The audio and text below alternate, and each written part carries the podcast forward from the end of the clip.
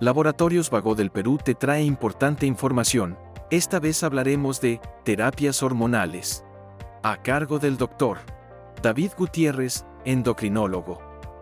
¿Cuáles son los diferentes tipos de terapias hormonales disponibles? Terapia exclusivamente, es decir, utilizando hormonas, lógicamente se tiene que utilizar en la persona que le falta hormonas. Pero esto se da de acuerdo a la enfermedad.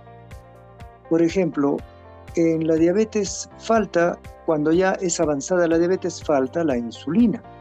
Entonces estos pacientes necesitan insulina porque si no se descompensan o disminuye mucho la latencia de vida del paciente.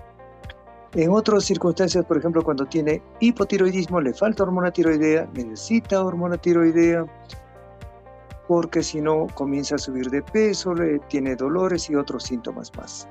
Esos son los ejemplos principales, pero hay otras hormonas, por ejemplo, también en la menopausia precoz, como decía antes, hay, como se dice normalmente, cuando la menopausia es muy temprana puede producirse osteoporosis y aumentos eh, eh, eh, en la alteración cardíaca. Entonces necesita tratamiento hormonal, pero esto se da solamente hasta cierta edad porque también hay que tener cuidado de los efectos secundarios. ¿Cuál es el papel de la terapia hormonal en el tratamiento de afecciones como la osteoporosis y el hipotiroidismo? En la osteoporosis eh, se utiliza eh, las hormonas sexuales, es decir, los estrógenos, especialmente cuando la mujer tiene menopausia prematura, ya que esto pone en riesgo, le da riesgo de eh, una osteoporosis severa. Pero se debe dar solo hasta los 50 años porque podría tener después efectos secundarios. En osteoporosis también se puede utilizar la eh, hormona paratiroidea, aunque hay que tener cuidado también eh, por los efectos secundarios.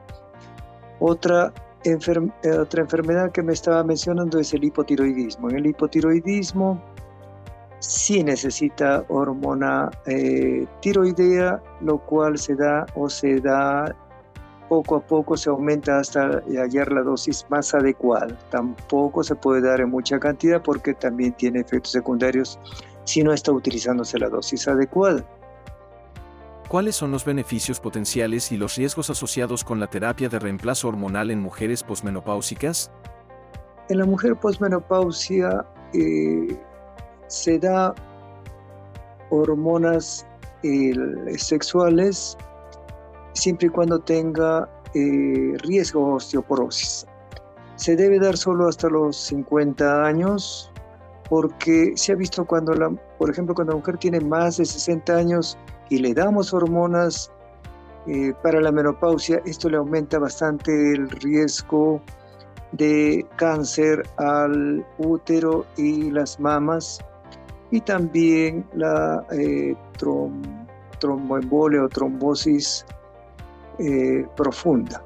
Entonces pone también en riesgo su vida. Por eso no se debe dar, actualmente se estila solo dar hasta los 50 años. Sigue informándote con Laboratorios Vago del Perú. 30 años. Misión que trasciende.